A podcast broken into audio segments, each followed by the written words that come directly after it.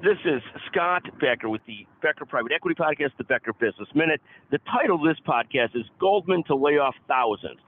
So Goldman Sachs, which has about forty-nine thousand employees, has announced they plan serious layoffs.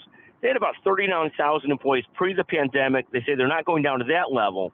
But what they're trying to show, after a record year in two thousand twenty-one, what's going to be a very okay year in two thousand twenty-two, that they're responsive to market climate changes, changes in the market, that if their business is going slower, they're going to be able to ramp down their cost to still do okay when the market and business is slower. The deal environment, the I P O environment was much slower this year. So they're going to take a whack at a lot of those people.